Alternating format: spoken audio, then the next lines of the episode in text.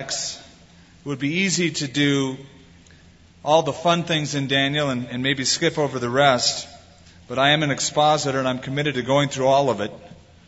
And I'm convinced that God has all of it in there for a good reason. This morning we're going to look at the first eight verses. Next week we'll take the rest. In the third year of the reign of King Belshazzar, a vision appeared to me, to me, Daniel, after the one that appeared to me the first time.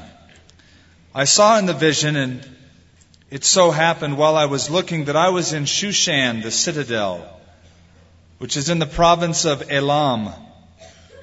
And I saw in the vision that I was by the river Ulai.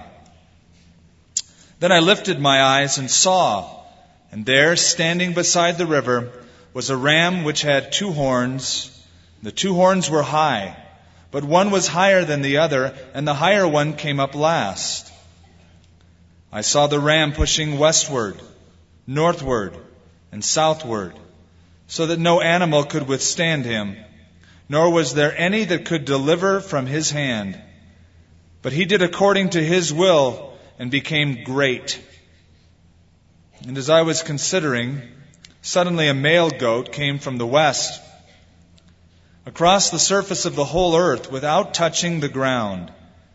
And the goat had a notable horn between his eyes.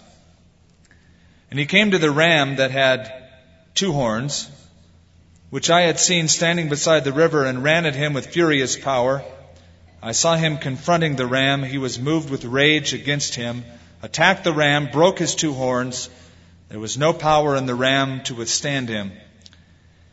But he cast him down to the ground and trampled him, and there was no one that could deliver the ram from his hand. Therefore, the male goat grew very great. But when he became strong, the large horn was broken, and in its place, four notable ones came up toward the four winds of heaven. Father, we submit our hearts to you at this moment, asking that with these visions this revelation that you gave to Daniel that we might comprehend and be able to apply the relevant truths that are here for our lives this week. In Jesus' name, amen. Whenever we meet famous people, there is a bit of intimidation that occurs. There is a measure of greatness to which they have attained. They've arrived. That's how we usually approach them, and it's a little intimidating. I remember when I first met Billy Graham and how shaky that was. See him coming down the hall, and Franklin, his son, introduced me to him, and I shook his hand and said, Glad to meet you. And he was, of course, very gracious. He said, oh, Well, I've heard about you. And I'm thinking, Oh, give me a break. You've heard about me.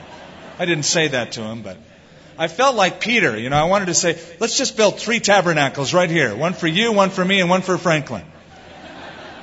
It is good that we are here.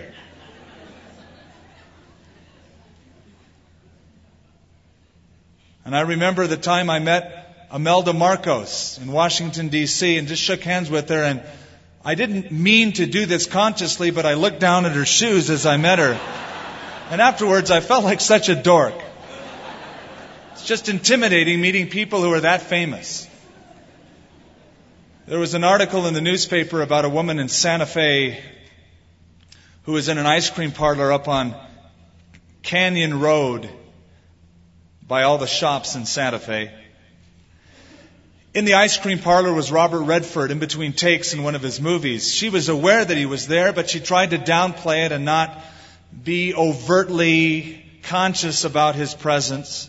She ordered an ice cream, still trying to play it all down and walked out of the shop. She was down the street. She realized she didn't have the ice cream cone that she had bought and paid for. She went back to the parlor, told the man behind the counter that she wanted the ice cream cone that she had paid for. Robert Redford overheard it. He was still in the shop and he said, uh, Madam, I think you'll find it right where you put it. In your purse.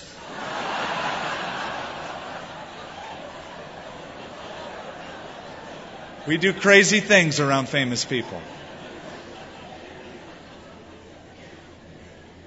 But what constitutes a truly great man or a great woman? And in these first eight verses, that is what we will focus on. The great and the not so great. One thing for sure is that as man's measure of greatness is very different from God's measure of greatness. We are enamored by the rich, the famous, the beautiful, the handsome, those who are very successful. That doesn't play an, an inch with God. God is preoccupied with the hearts. Man is preoccupied with the outward appearance of success and greatness. Two different measuring sticks for looking at greatness. In fact, Jesus said, and this should put it all in perspective, that which is highly esteemed among men is an abomination to God. Well, that's an interesting way to look at it. Everything that man values is an abomination to God. God has a different value system.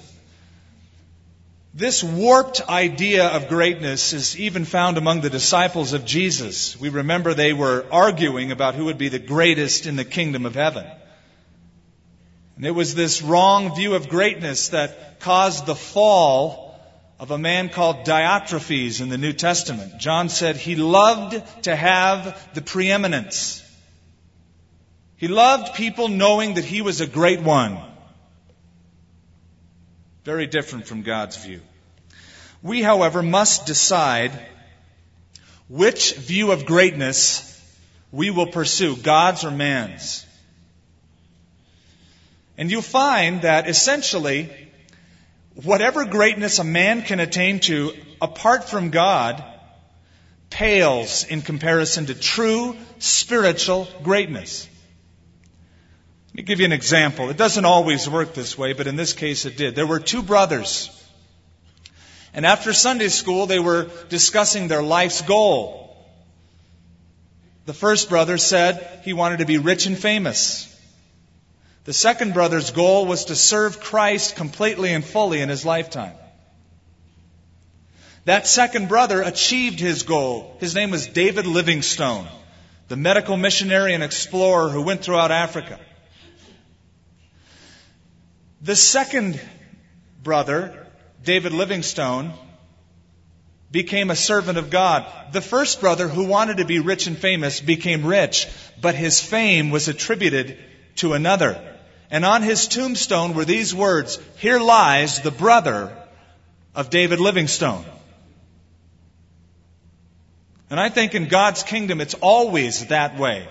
Spiritual greatness endures forever. The greatness of this world is but a passing kind of a flame. Now remember as we get into these verses that this is all prophetic. Uh, these are events, these are people that are written about before they're even born, in some cases, hundreds of years before they are born, in great detail. This is the second vision out of four visions that Daniel gets. Remember Daniel's visions. Basically, he sees four kingdoms. He sees Babylon, Medo Persia, the Grecian Empire, and the Roman Empire coming from that time forward into the future. The vision in chapter 8 gives us details about those middle two kingdoms, Medo Persia and Greece, as we will see. However, I want to look not at kingdoms as much as men this morning.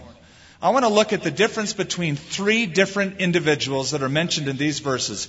A prophet named Daniel, a Persian named Cyrus, and for the sake of outline, a prodigy named Alexander the Great. Let's look at Daniel. Verse 1 the third year of the reign of King Belshazzar, so we're a few chapters back chronologically, a vision appeared to me, to me, Daniel, after the one that appeared to me the first time. I saw in the vision, and it so happened while I was looking that I was in Shushan, the citadel, which is in the province of Elam. I saw in the vision that I was by the river Ulai. Daniel, the prophet, was not a great person in the eyes of the world. He would be not considered great. In fact, he was a Jew, and the Jews were persecuted at that time and throughout history. He was taken captive by Nebuchadnezzar in chapter 1. The Jews were despised by Egyptians historically, Babylonians, Assyrians, Seleucids, Germans.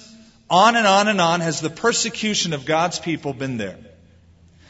And Daniel's stature as a young teenager moved into Babylon would not be considered great in the eyes of the world. A nonentity. Even though he had a government post, not a big deal. He would not be considered great. Yet to God, Daniel was great. God revealed to Daniel vision after dream after revelation. And besides that, being Jewish, he was the apple of God's eye. God told that to Zechariah. Whoever touches you, Israel, touches the apple of my eye. That's a figurative expression for the cornea of the eye. In other words, God is saying, whoever hassles you pokes me in the eye. I take it personally. Despised by men, rejected by men, but great in the sight of God. Now, in verse 1, even Daniel has a sense of amazement that the God of heaven and earth would give him this revelation. Notice the way it's phrased. It says, A vision appeared to me, to me, Daniel, after the one that appeared to me the first time. I think Daniel is surprised and thrilled that of all people God could choose, God chose this insignificant person way out there in the backwaters of Babylon, one who's been displaced from his home. You know, I found something. I found a truth that people who are greatly used by God are greatly amazed that they're used by God. I find that to be sort of a, a thing all the way down the line. And when a person starts not getting greatly amazed that he's used by God and thinks that he's great, he's on the way down.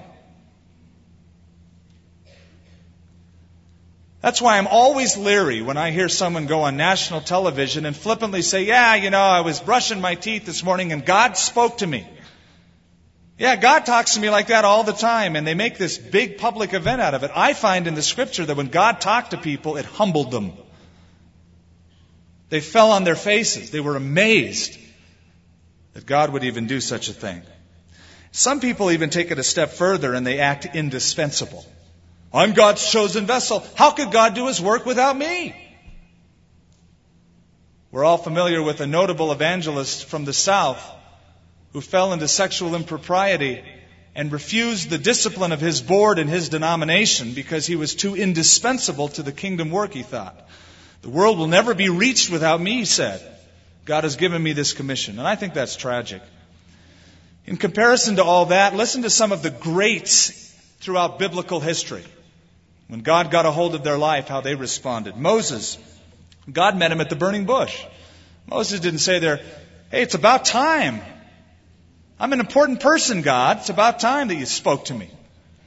On the contrary, Moses said, Who am I that I should go to Pharaoh? Who am I that I should bring the children of Israel out of Egypt? King Saul at first was humble when God got a hold of his life. He turned prideful, but at first he said, Am I not a Benjamite from the smallest tribe of Israel? And is not my clan the least of all the clans of the tribe of Benjamin? Then there was King David. As God began to use David, David himself said, Who am I, O Lord God? What is my family that you have brought me this far? Then there's Paul the Apostle, greatly used by God, who in one of his letters said, Unto me, less than the least of all the saints, is this grace given. There's an old Chinese proverb that says, Great men never know that they're great. And that's right in the language of Daniel in the first verse. I, even I, Daniel was shocked that he became a vessel of God. So Daniel was a great man in the eyes of God, greatly used by God, greatly amazed that God would use him. Not only was he great because God spoke visions, dreams, and revelations, that he was a political figure in Babylon, he was great because of his character.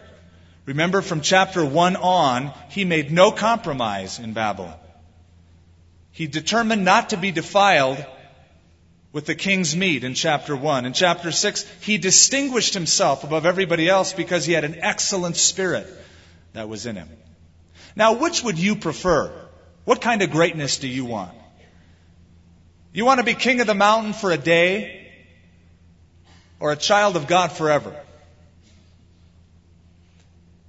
King of the mountain for a day is what all of the greats throughout history have aspired to apart from God, like the two we're about to meet. Being great for eternity is something that Daniel looked forward to. I want to apply this further, if you'd allow me. Parents, you have hopes for your children. I bet if you were to interview every parent and you'd say, Tell me about your kid. What do you want from his life or her life? I think if they're honest, they'd say, I want that child to be a great person. There's certain things. I have aspirations for that kid. But how do you define great? Oh, I know those grades are awfully important to you. But to what end? For what purpose? I know mastering that sport would be awesome if he'd be a great player on the team. But wouldn't it be really great to have a kid who grew up like Daniel, who stayed true to his God from a youth all the way up to old age? That is true greatness. I found a prayer written by General Douglas MacArthur for his son. Let me read it to you. Build me a son, O Lord, who will be strong enough to know when he is weak, brave enough to face himself when he is afraid, one who will be proud and unbending in honest defeat, humble and gentle in victory. Build me a son whose wishes will not take the place of deeds, a son who will know thee, O God, that to know himself is the foundation stone of knowledge Build me a son whose heart will be clear, whose goal will be high, a son who will master himself before he seeks to master other men. One who will reach into the future yet never forget the past. And after all these things are his, add, I pray, enough of a sense of humor that he may always be serious, yet never take himself too seriously. Give him humility so that he may always remember the simplicity of true greatness the open mind of true wisdom and the meekness of true strength, then I, his father, will dare to whisper, I have not lived in vain. It's a great, great prayer for a son. We don't have record of Daniel's parents after this. All we know is that Daniel was a teenager taken captive into Babylon. But I'm sure that Daniel, with that kind of a background, had parents, Jewish parents in Jerusalem, who wanted Daniel to be a great man. They named him God is my judge. That's what Daniel means. Their prayer was answered. Despised in the eyes of the world, great in the eyes of God. Now let's look at a couple other quote unquote great characters. Second comes a Persian named Cyrus. First was the prophet Daniel, now a Persian named Cyrus. He is mentioned by vision in verses 3 and 4. Uh, I lifted my eyes. Now, bear with me. You'll understand who it is in a moment. I lifted my eyes and saw, and there standing beside the river was a ram which had two horns. The two horns were high. The one was higher than the other. The higher one came up last. And I saw the ram pushing westward, northward, southward, so that no animal could withstand him. Nor was there anything that could deliver from his hand, but he did according to his will and became great. After reading that, you go, Daniel, what on earth are you talking about? You must have had a huge burrito last night before bed to get a dream like this. The vision is strange, granted. A ram with two horns. That's typical. What is not typical is that one horn grows after the first one and is larger than the first one. And this ram is unusual. It's a ram with an attitude. It is going to conquer. It moves westward, northward, southward, and just sort of takes everything that is in its path with it. It's very, very strong. Now, we could guess all day long as to what this is, but why when we have it in our chapter? Look at verse 20. The ram which you saw having the two horns, they are the kings of Media and Persia. Isn't that great? It's written right for you. The interpretation was given Daniel when he had the vision. A guy by the name of Ammianus Marcellinus, a fourth century historian, said, On all of the rulers of Persia and Medo Persia, they bore a ram or the head of a ram on some part of their garments. or some part of their armor, especially when they went to battle. When a Persian monarch or general stepped in front of his troops for battle, he would have a ram somewhere on his attire. And historically, even in the occultic symbol of the zodiac, the Aries, the ram, is always linked with ancient Persia. It was on their coins. On the head of some of their coins was the head of a ram. On the tails was a recumbent ram. It became the symbol of ancient Medo Persia. Now, the two horns that are seen are historically accurate because there were two parts of the Medo Persian Empire. They both grew. One came up second and grew stronger. First was the king of Media. And at the time that Daniel saw this vision, Media was the big empire. It was substantial. It helped Babylon conquer Assyria already in 612 BC.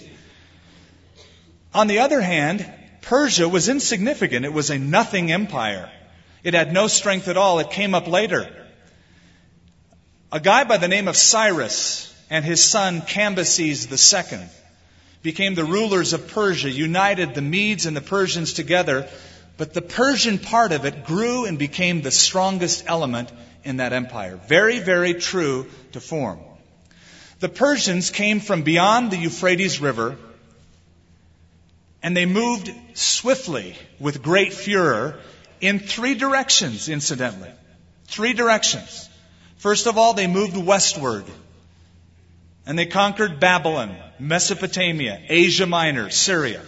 They then turned and moved northward, conquering the Caspian Sea areas, Iberia, Albania. And then they moved southward, conquering uh, Israel, Egypt, Ethiopia, and some of the North African nations, just as this ram was seen in the vision. And, of course, the interpretation is given in verse 20. We know that it's the kings of Media and Persia. Now, how could Daniel have known all this? Well, that's the point. He couldn't. He didn't come up with this. This is not an anchovy revelation. This is a vision by God filling in the details of the previous visions. Another mark, another proof of the validity of Scripture. It's written in advance before any of these things ever happened. In fact, in Isaiah chapter 45, 200 years before he's even born on the earth, God mentions Cyrus as somebody he knew intimately. There's a bird in the North Arctic regions, a long narrow beak. It's called the guillemot.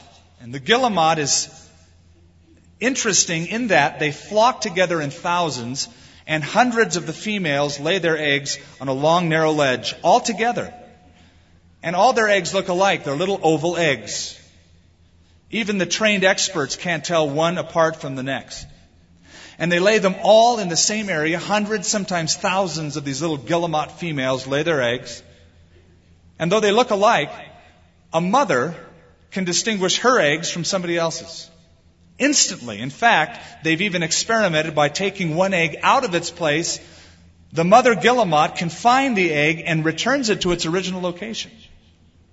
Now, if a guillemot can do that, then the creator of the guillemot knows every person, knows history in advance, and can say, oh, yes, Cyrus, I know him. How can he? He's not born. I'm God. That's how come. It's called being omniscient, knowing everything in advance. And so God reveals it to Daniel. Now notice verse 4. It says concerning this king, Cyrus, he did according to his will and became, and there's our word, he became great. That's a Hebrew word, gadol. It means to become important, to do great things, to magnify yourself. Cyrus was great. He's on the top 10 list of most important Persian men. But though he's great, and this is moving toward the point of greatness. There's always somebody greater and stronger than you are. You might make your splash. You might fill the sky with your fireworks. But it's temporary. Somebody will come along and make their splash and shoot their fireworks and you'll be forgotten. And so here's Cyrus, very great. He became important. He magnified himself. But what people tend to forget about kingdoms and rulers is that the powers that be will someday be the powers that have been. And very quickly does Cyrus become a has been. So which would you have? What kind of greatness do you want? You want to make a name for yourself? You want to be awesome? You want to be Gadol, magnified on your own? Or do you want God's greatness? Remember what Jesus asked? What good is it? What does it profit a man if he gains the whole world? But what? Loses his own soul. Better to be great for eternity. Hey, look at King Solomon. He was great. He was a king. He was very wealthy. He had it all. As a king of a nation, he wrote a book and he said these words. He said, I commanded, I communed, excuse me, with my heart and I said, look, I have attained greatness. But also this is just grasping for the wind. I have it all. I've become great, but when I look at the scheme of life, it's emptiness. It's grasping for the wind. It'll one day be over. There's a story about an agnostic writer, a brilliant man, an agnostic, kind of a bitter agnostic, who toured through Europe with his family, his wife and his young daughter. He was receiving awards from universities, royalty, famous people. When they got home, that little girl was so impressed with her daddy being so famous. And in her innocence, one day she said to her daddy, Daddy, I guess pretty soon you'll know everybody in the world except God. Well, what good is that? You know, people love to name drop. Well, I know the president. I know so and so. Do you know God? I know God. That's a pretty big name, wouldn't you say? And just knowing Him provides you with that greatness. Now, let's look at the third one on our list after this Persian, and that is the prodigy. I've called him that for the sake of outline, the prophet, the Persian, the prodigy, because Alexander the Great was a genius militarily.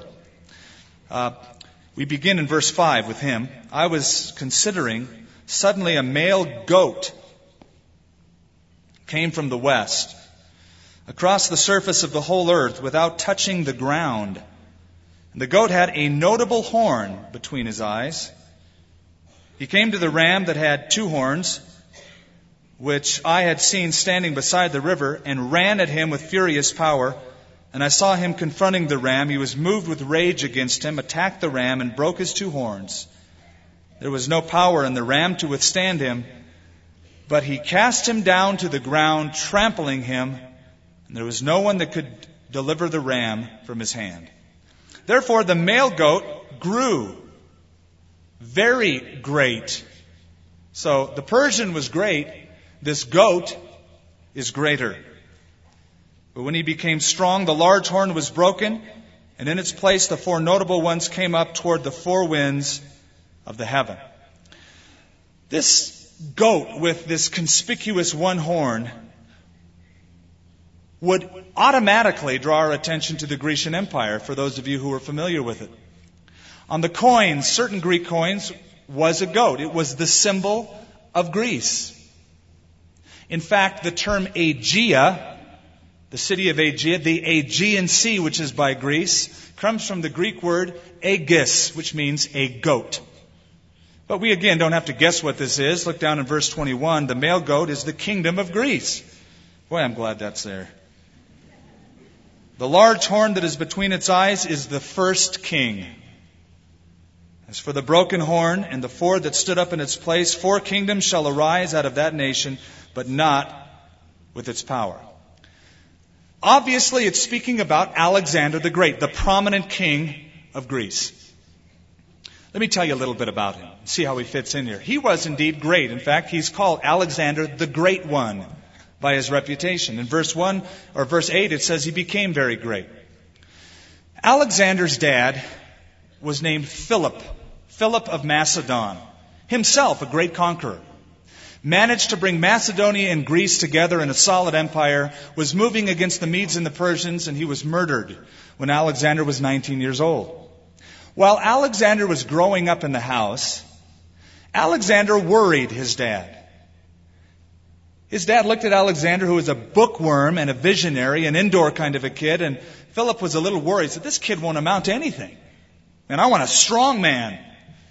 And so he gave to his son a tutor by the name of Aristotle, who trained and tutored him until he was of age. When at 19 his father was murdered, he decided to avenge the Medo-Persian Empire for what they had done to Greece 150 years past. At 21 years of age, he went away from his home and he conquered. And boy, did he conquer. He swept through the world very quickly. Even as we see this goat here moving, and it says the goat didn't even touch the ground. It's a turbo goat. I mean, it's just moving like breakneck speed. That's a fitting description of Alexander. In 11 years, his kingdom extended from his hometown west, south, and all the way to the borders of India till his troops were too tired to move on. He was a butcher. He killed thousands of people. He moved against the city of Tyre, asked them for provisions. They said no. He said fine. And he butchered the population of Tyre, killing them. He then moved southward, went toward Egypt, back up toward Syria, and eventually moved to the ancient city of Nineveh where he decimated the armies of the Medo-Persian Empire. The ram was crushed to the ground. Darius, Cyrus, all of the men were crushed. Alexander became very great. Let me tell you something else about him. His mom was a worshiper of a snake. That's right. A serpent god and serpent goddess was worshipped by Alexander's mom. When Alexander came home for a brief little interlude between killing people, Alexander's mom tried to convince him that his real dad was the serpent god, not Philip of Macedon. Imagine, your dad is a snake. I don't know if anybody ever told you this, son. No, but he believed that his father was a god and that he himself was a god. And he started magnifying himself and getting very prideful and getting very puffed up. And it caused some of his own generals, his, son, his own uh, elite guard to leave him because he became so prideful. You know, Abraham Lincoln once said, All men can stand adversity, but if you want to really test a man's character, give him power. Power is the greatest test of a man's true character. Most people are in, intoxicated by power. It's like drinking salt water. The more you drink, the thirstier you get. Alexander became thirsty for power. He went back to Babylon. He started weeping because there was nothing left to conquer. His troops were too weak to move on.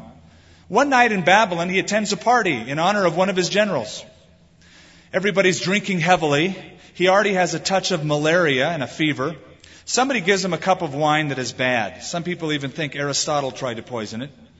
He drank this wine. The malaria, the fever, along with a really drunk state, caused his end.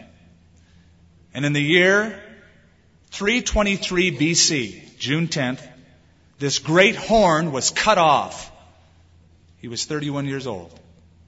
In the prime of his youth, this celebrity, this great one, is now just a few words in the pages of history.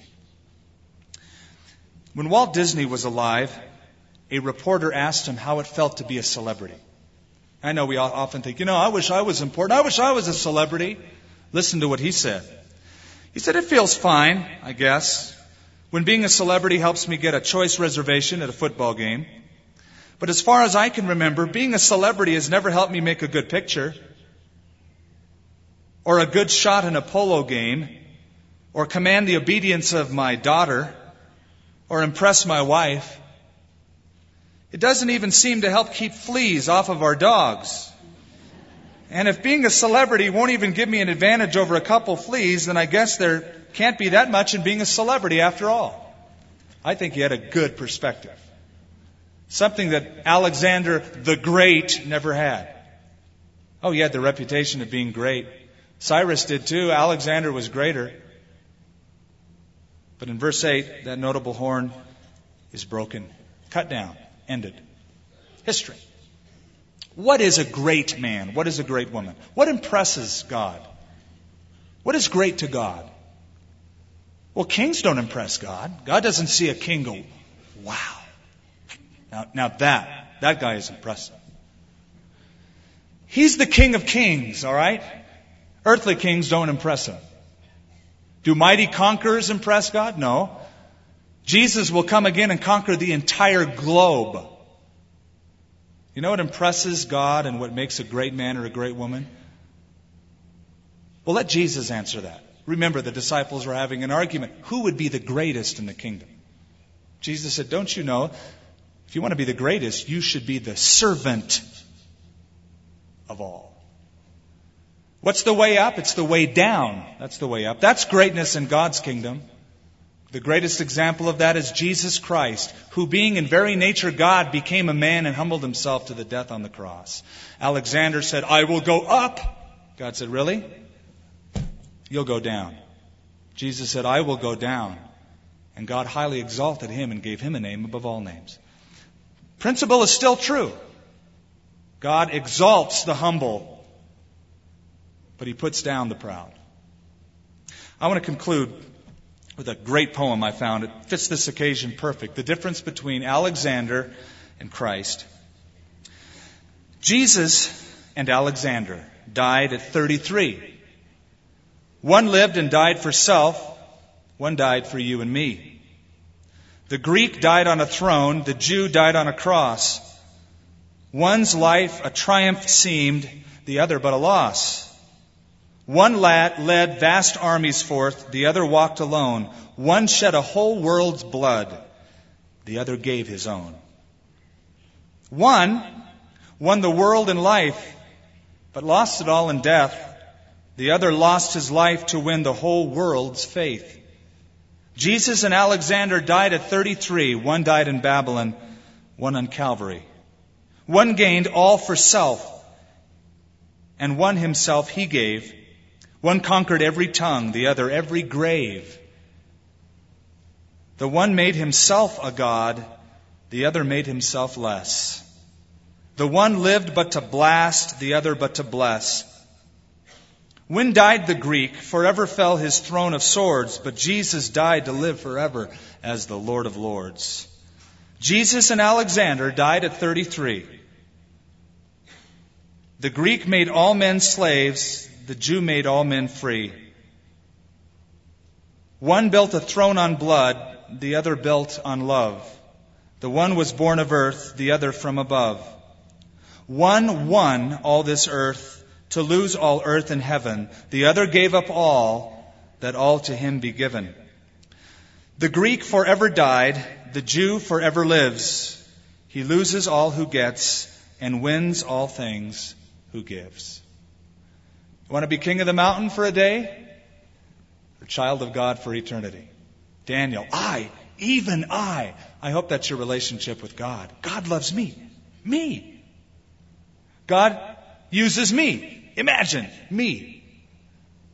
Humble yourself before God. He'll lift you up. Father, we thank you for the perspective of this prophet, this Persian, and this prodigy named Alexander the Great. And yet, though he was called great, he said whoever would be the greatest must become a slave, a servant. And I pray, Father, that for all of us, that we would delight in being a servant of the Most High God, serving you, humbling ourselves before you, and serving your people.